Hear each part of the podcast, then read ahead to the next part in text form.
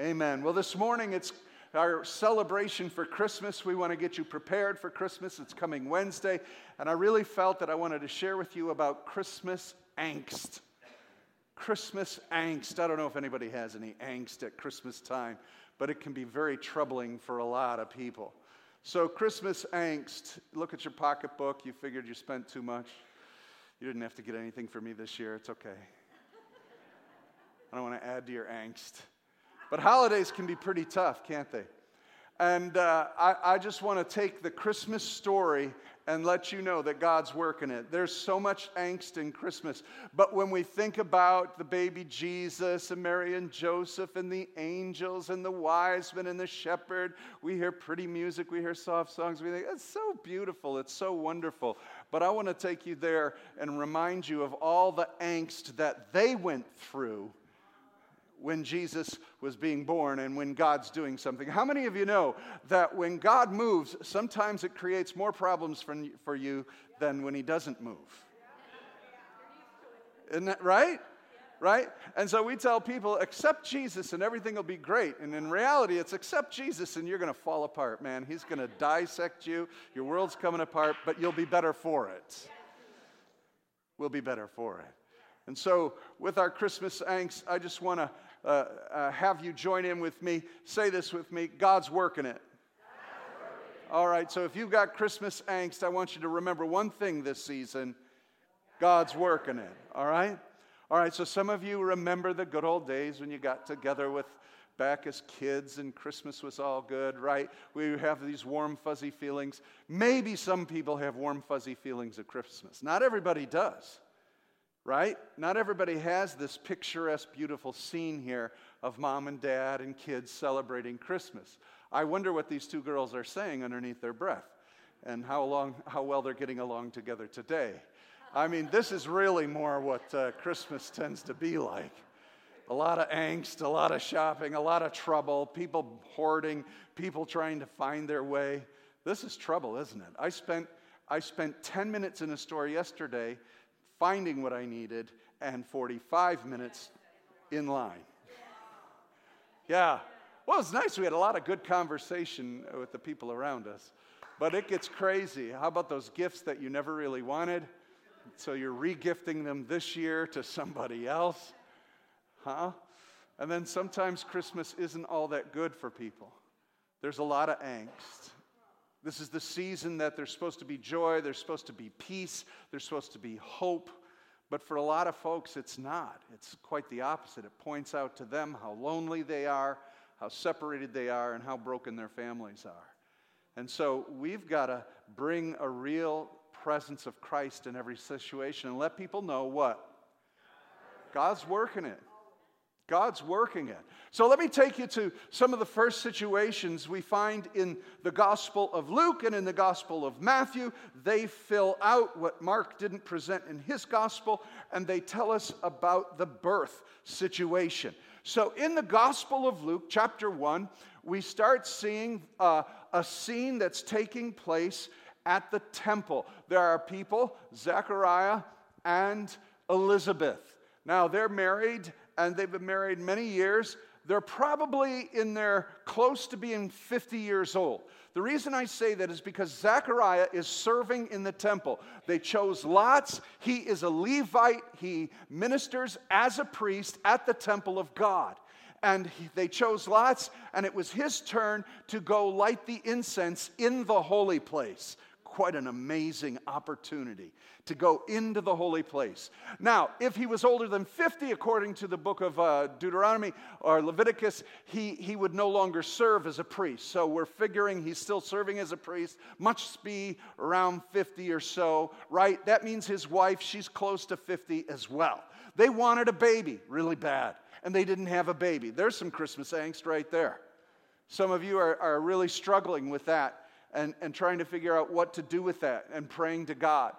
And so they don't have a child. And so, as Zechariah is going into the holy place, now he's moving into the holy place, not the Holy of Holies, but the holy place, and he's lighting the incense of the candle. And as he's lighting it, all of a sudden, you ever sense when someone's, someone's watching you? You ever, like, there's someone there, you know? Like when you're sleeping and your dog puts his face like right in your face and you realize someone's looking at you. This angel just showed up and he's like, dude. And he's scared to death and, and this and that. And guess who it is? Angel of Christmas. It's Gabriel. Gabriel. He gets to announce to everybody what's going on all, all along. So he goes to Zechariah and he goes, Hey, don't be afraid. Your prayers have been heard. See, he had been praying. How many years you figure he had been praying? Right? Usually you get married, Jewish boys and girls, they get married around 17, 18, 15, 16, right? And, and they've been married how many years? Praying for a child, praying for a child, praying for a child. And, and uh, uh, you know what? We don't understand the timing of everything, but the angel says, Your prayers have been heard. Your wife's gonna have a baby, and this baby is gonna be a Nazarite. Don't have this baby drink alcohol. Don't have this baby this and that. Don't got it and all. And this baby's gonna be something else and all that. And he goes, What? Now, how's that supposed to happen? And he says, Oh, it's gonna happen. And because you doubted, shut your mouth. Zip, Zechariah's mouth was duct taped shut, and he could say nothing. So he comes out of there, and can you imagine his wife? Can you? And the others are like, "What's up? What happened? What's something happened? Look at your eyes, y'all!" Ah. And he's going. Mm-hmm, mm-hmm, mm-hmm. Can you imagine if you were muted from the good things of God? We can't let the world put duct tape on our mouth about Jesus Christ. We can't be ashamed of the gospel of Jesus Christ. But how many of us have this good news in us, have this testimony, and we don't talk?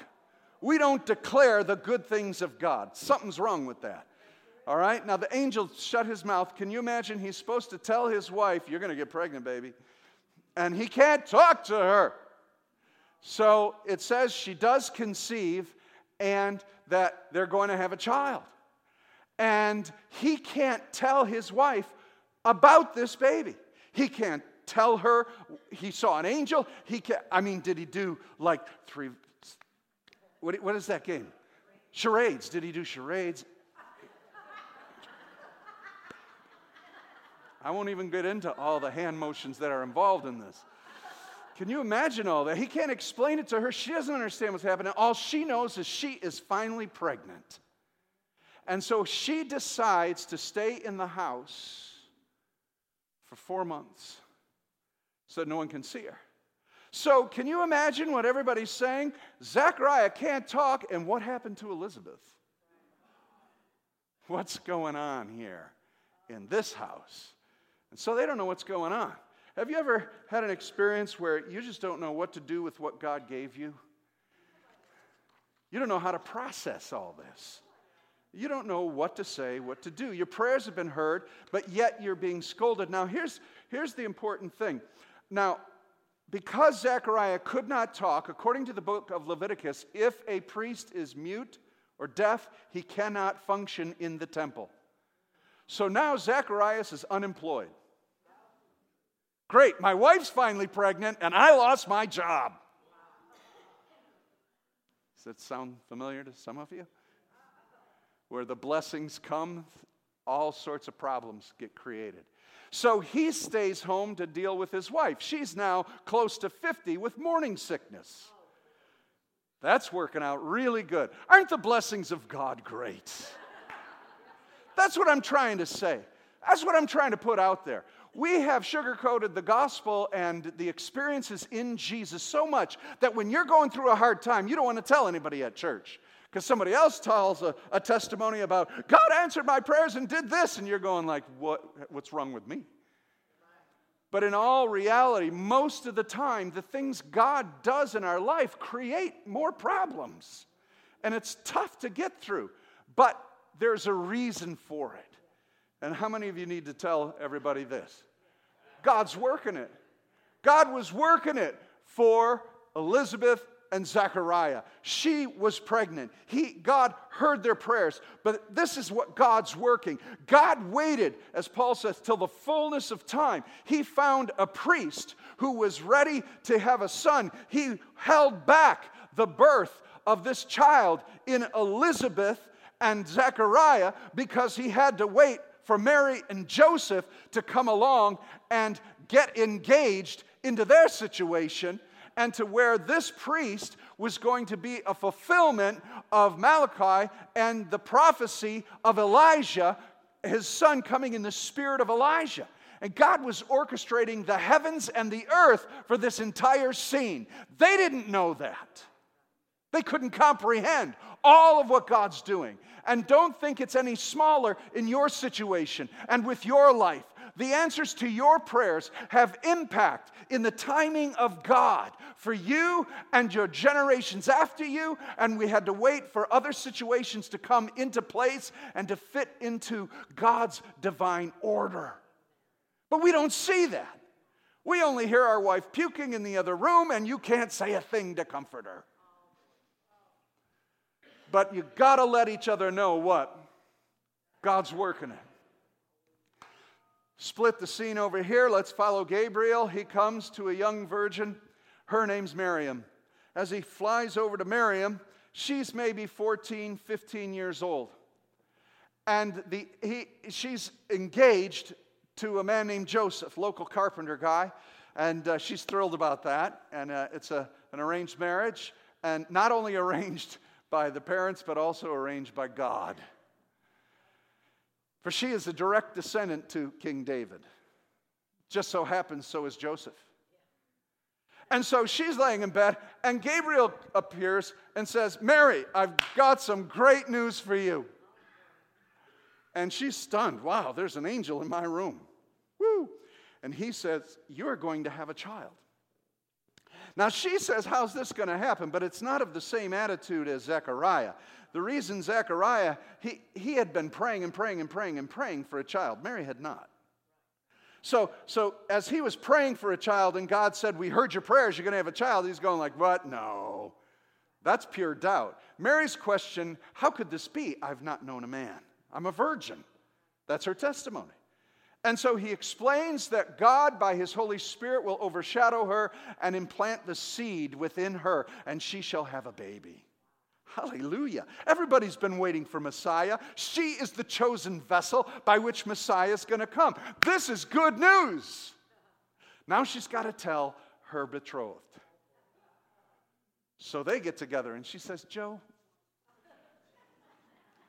I've got some news for you. An angel of God came into my room and I am with child. An angel. I don't know who came into your room, but you're pregnant, woman.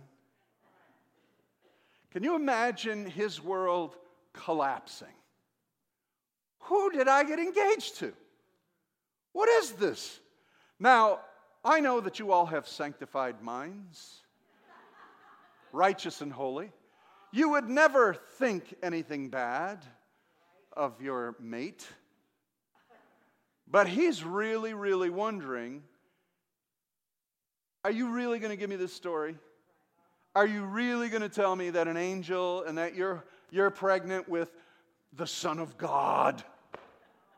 I'm supposed to buy this? It says in Luke that he was so full of angst and distress that he had made the decision. And this is what shows us he loved her so much because he could have exposed the fact that she was pregnant, by which she would then be cast out of the community and potentially stoned to death. But he didn't want to do that to the woman he loved, though she betrayed him, as is his mind thinks for a one night stand, for some stint. You dirty, you. Ugh. Fine. And he's going to put her away because when you're betrothed in, in Judaism, it was just like marriage. You were for each other, bound. It, basically, it should be that way in any situation. When you're engaged to someone, And, and he said, I'm going to put you away quietly. I'm not going to say anything. I'm not going to do anything. I'm just not going to marry you. And he's walking away from it, figuring, well, it's going to show up anyways, what her actions did. So he goes to bed in all of his angst. See, again, when God had called you out of your family, when God called you uh, from everybody else in your class at school, when God called you from the neighborhood, when God called you, it, it seemed that it was amazing that you came to a knowledge, a saving knowledge of Jesus Christ. But how many of you found that once you got saved, it caused you some trouble? That when God got you saved, it created a split between you and your family or your siblings or other ones. Can I see some hands on this? Did it create some trouble? Okay, so you know what I'm talking about. So you can imagine. And so Joseph goes to sleep, and as Joseph goes to sleep, guess who shows up in his dream? Joe. Listen, Mary's telling you the truth. Now, for me, I would have needed more than a dream. Right? I, you know, a dream's nice. I want full sunny afternoon, angel shows up. I want like a thousand angels to show up. I want to be fully convinced here. I want, you know, skyrocket everything. Don't show up in my dream. That could have been me thinking that. But he does. He shows up, so he must have realized this is something. He tells him this is true, this is really going to happen. Mary is really pregnant with Messiah, the Son of the living God. Woohoo! Okay, I guess I'll marry her. But that means now I got to raise this kid. I'm supposed to raise the Son of God, the Messiah of Israel, in which everybody's been waiting, been waiting for. Who am I to raise this kid? So, how about you with the responsibility of winning souls to the Lord? How about you with having the seed of life in you and the words of the gospel and you being responsible to win souls? If you don't, they'll go to hell. Do you have some angst over your calling? I hope you do. I hope we all do. I hope we are all a little bit troubled that we have not been carrying the seed of Christ well enough to preach to the lost, those friends at work, those friends in the neighborhood, your family. I'm sorry to tell you, but if they don't know Jesus, they're going to spend eternity in hell. There's angst that comes with our salvation because our eyes have now been opened to the eternal fact of heaven and hell. And so Joseph says, All right, I'm in. We're going to do this. And what did he find out? God's working it. Mary is pregnant by God. And now he's going to care for her. All of a sudden, being two backwoods people out of a little hick town, Nazareth, they realize and become fully aware that both their lineages come from King David. They are the legal and royal heirs of the throne of David one through the line of Solomon, one through the line of the other kid, I can't remember his name. And there's a royal lineage and a legal lineage that each of them belongs to the throne of David, and that they are born in, that this child, and they live in Nazareth. Nazar is sprout. It means sprout town, and it says that out of the stump of Jesse a Nazar shall grow. That Nazar is a branch. And so they recognized they were called, they were chosen by God, and now they're not just some nobody, they are in fact a somebody. God's working it.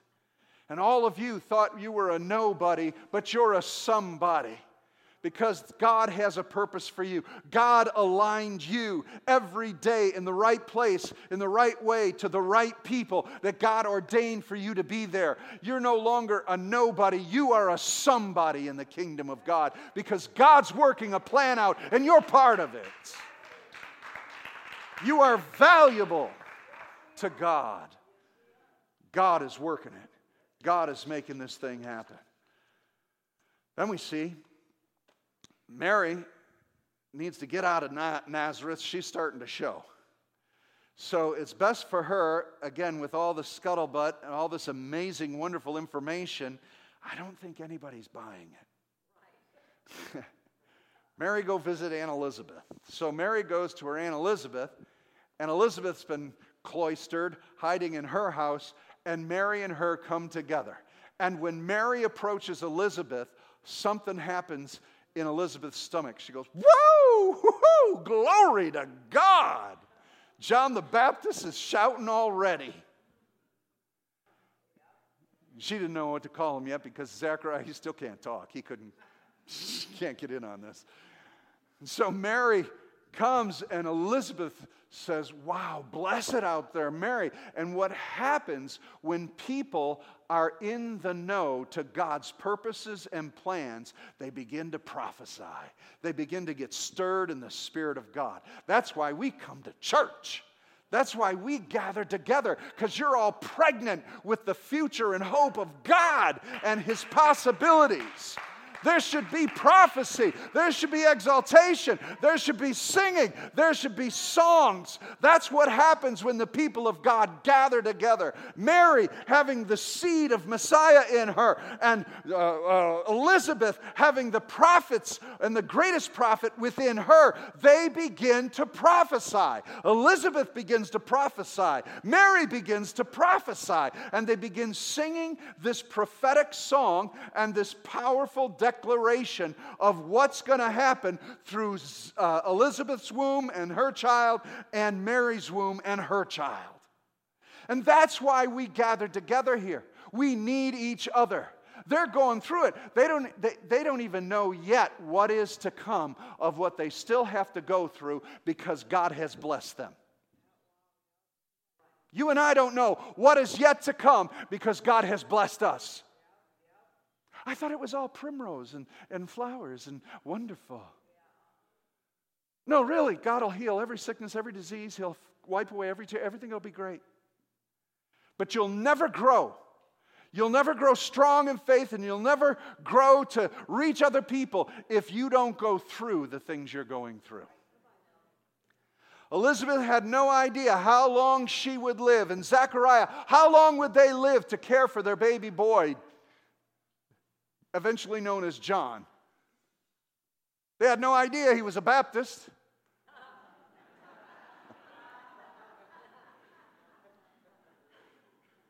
Jewish parents raising a Baptist son. Did, were they still around when he took off into the wilderness, when he lived and ate? Could you imagine a Jewish mother? Who dressed you like this? What are you wearing that for? Cut your hair. What are you doing eating them bugs, those locusts in it? What is this? Did I treat you like this? Can you imagine? Uh, you don't know what. He, and then were they alive when they knew that God called John to be the greatest prophet of all, only to have his head chopped off?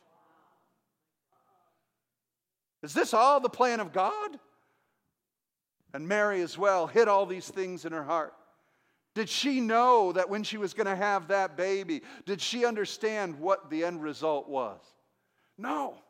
And neither do we understand all that's in our calling. But God isn't going to give you all the information. He is going to give you the prophetic significance of who you are and what you need to do and how you need to be available. And God is going to use you if you're willing but many of us quit on God because we've heard promises and we've heard prayers and we've read our Bible and it doesn't seem to be happening. And when nothing is happening the way we want it to, we give up on God.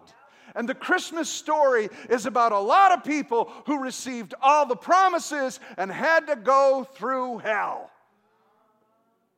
Can I get real with you? And so we need to get together with other people who understand what it is to walk the hard road of Jesus Christ. Mary and Elizabeth come together, outcasts in their own villages, and come together and begin to praise and worship God together. That's what this church does. We lift each other up, we encourage each other. Please, please, when someone's down and out, when someone's struggling, when they're fighting their sickness, their disease, when they're trying to get through what they're going through, please don't come up to them and say, obviously, you don't have enough faith. Come on. We're here to begin prophesying over each other. Endure. God is going to bring you through. And, and God is the strength that you need. He's your high tower. Run into the name of Jesus and be safe. I'm here with you. And if you don't have enough strength, I'll lift up your arms like Aaron and Hur lifted up Moses' arms. And so Mary and Elizabeth have a time together in the Holy Ghost saying, I don't know what's coming, but it's glorious. And they end up figuring one thing out God's working it. God's working it. Yes, He is. So Mary comes back uh, close to the time where she's going to give birth, and she finds out from Joseph look, Mary, uh, this wasn't my decision. But there's been a decree that came down from the Roman government, and that every citizen has to go back, every Jewish person has to go back to the town of their heritage. You and I were both from David and the tribe of David. We have to go back to Bethlehem. Now? I'm nine months. But God's working it. God's getting them out of Nazareth, small little town, a lot of gossip, a lot of trouble he takes them out. But they got to travel. Now, if I was called of God, I would think that he would pave the way on smooth roads, providing pillows and cushions, because I'm blessed and highly favored of God. He wants me to prosper. But what does he and how does he want you to prosper? He wants you to prosper in the obedience to God and to know that you fulfilled His purposes. So He's going to put all of us on a journey, and it's not going to be comfortable. And we're going to complain and we're going to grumble. But God's got a reason to do what He's doing. And so He takes them on a journey. Because again, you got to get this thing all meted out in the right timing. Because as they're starting to go on their journey, they're in the cosmos, in the uh, universe. God has chosen a star to brightly shine and come out at the right time and over the right astrological, uh, astronomical, whatever it is, in a sky thing, over Israel. Fill in the blank with the right answer right? I mean, he's working heaven and earth in this thing so that as they're moving, now a star's moving. He's working it. And as they go, they end up in Bethlehem. Now, when they get into Bethlehem, guess what they find out? It's crowded there. There's, now you talk about in Jerusalem, they're prepared for feast days when people come in from all the other places and, and have to come three times a year to the temple for sacrifice. They have that. Not in little Bethlehem. This little town's not prepared for all these people to come in. And so they come in, they can't find a room anywhere. Can we sleep at your house tonight? No, get out, we're full. How about here? I'd love to. Look at you. Yeah, okay. No, can't. You're too much trouble. You gotta, uh, this isn't going to work. So, what God does in all of the calling and the beauty and the splendor, the King of Kings, Lord of Lords, is going to be born in the earth, they can't find a place to stay. They end up in a manger, which is basically a donkey stall. They go out where the cows and the sheep and everything is with the hay. And, and it sounds horrible and it sounds terrible, but the other option is they would have had to room probably Mary laying in a bed with four or five other women to crowd in and the men laying on the floor and her giving birth in the middle of that. No, sometimes the out of the way place, sometimes the, the, the curve in the way that God has sent you and the thing that seems so bad is actually a provision of God. But we can't see it. We can't see it. And so they get the privacy and they get the quality of a quality install. They, they stay in a hay place where they're all alone, and this baby can be born without anybody else seeing and knowing. And so what seems to be the problem ends up to be something good. Besides, they have to go to Bethlehem because not only, now get this, because again, God is what? Working it. So she's nine months pregnant, doesn't feel like riding a donkey or walking from Nazareth to Bethlehem, but God starts the journey, and he, in the cosmos, gets a star to be released and to begin shining. And he also gets the head of the Roman Empire to issue an edict to the Jews and to make all this mechanism happen.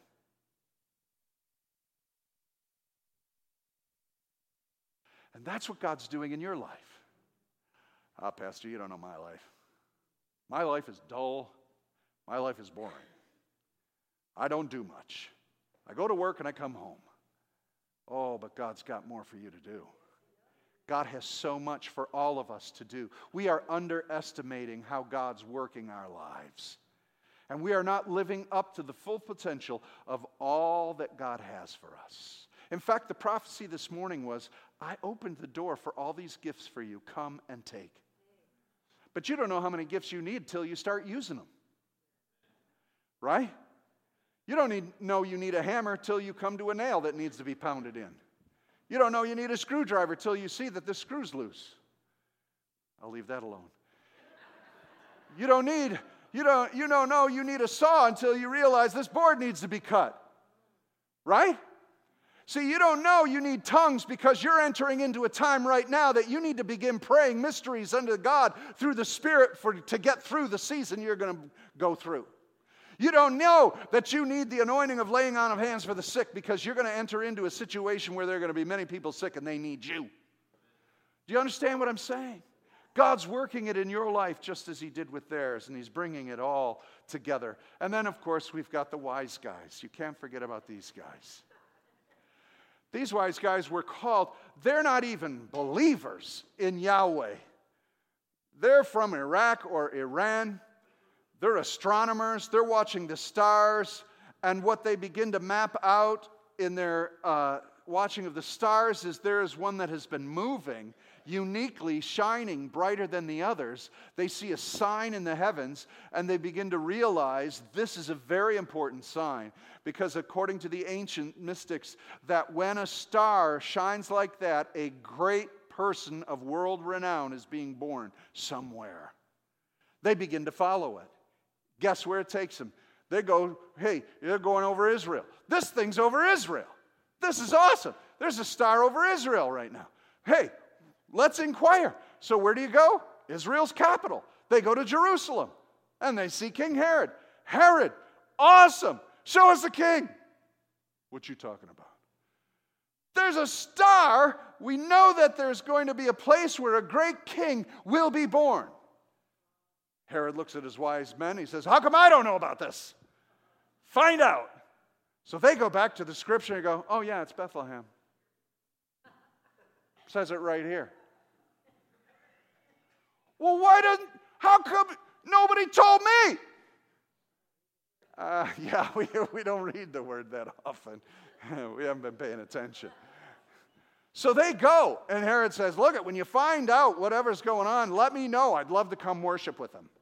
Now, isn't it interesting that none of them, of the Jews, even bothered to go?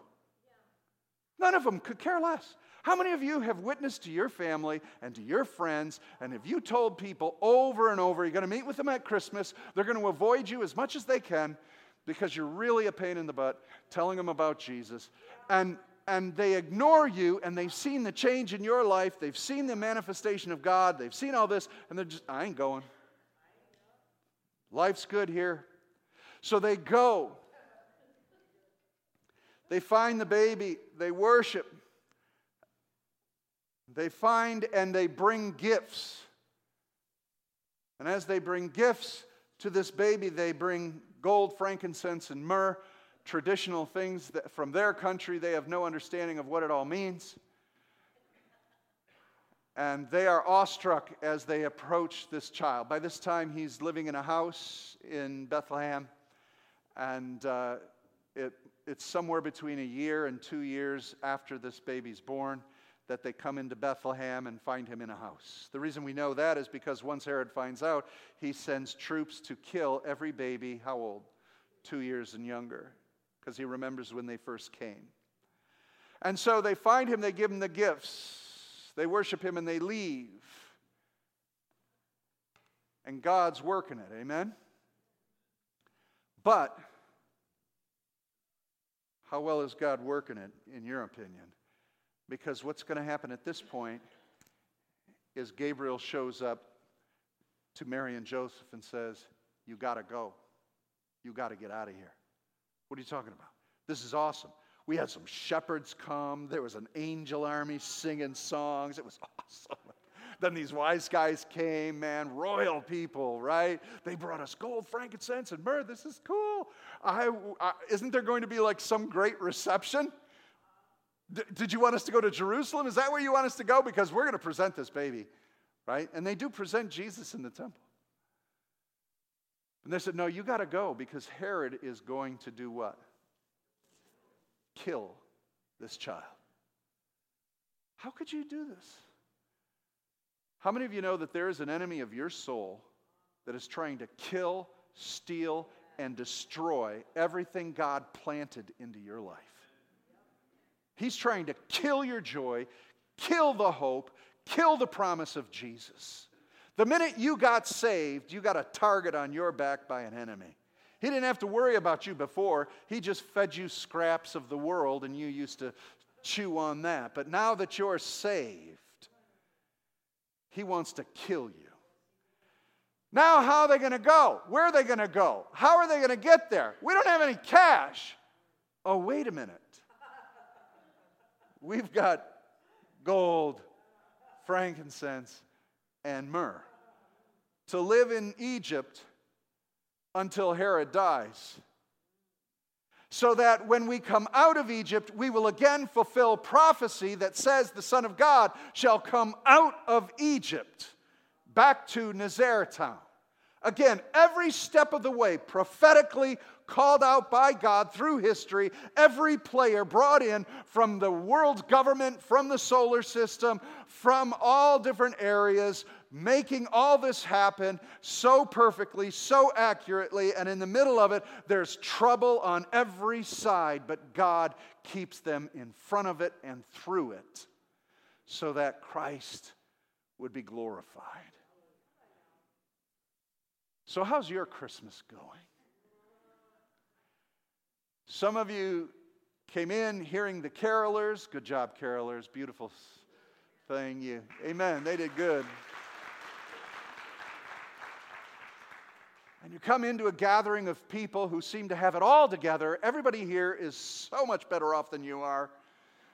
They're so amazing. You watch them worship, and you wish you could worship like that with such passion, with, with such vigor, but your life stinks. It's been hard. It's going south quick. And you're trying to provide enough to have a good enough Christmas and a good enough time and an okay thing, but it's straining you out, stressing you to the max. I'm just here to tell you that's pretty normal. Because it was no different for Mary, Joseph, Zechariah, and Elizabeth. Oh, by the way, once Zechariah and Elizabeth had their son, they were going to put the name down and call him Zechariah. And Elizabeth said, No, no, no, no, we're going to call him John. So I'm thinking Zechariah probably wrote it down for her. And they said, Oh, I'm sorry, we're going to name him after uh, your husband. That's proper Jewish tradition. And just then, Zechariah's like,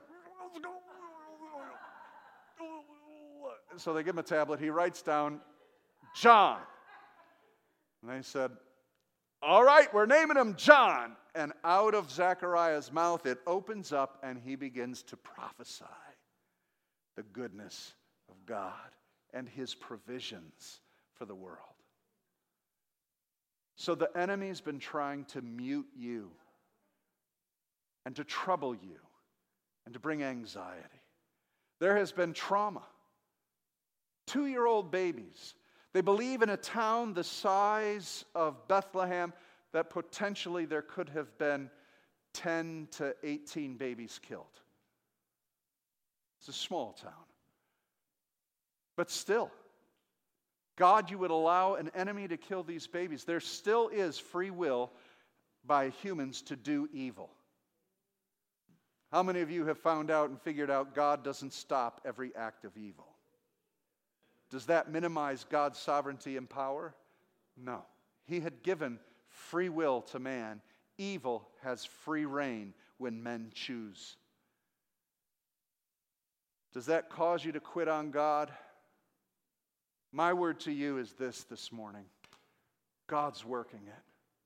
I don't know what you're going through, what you've been through, or what you're going to go through, but you need to know one thing God is working it out in your life. God is going to make his will prosper for you.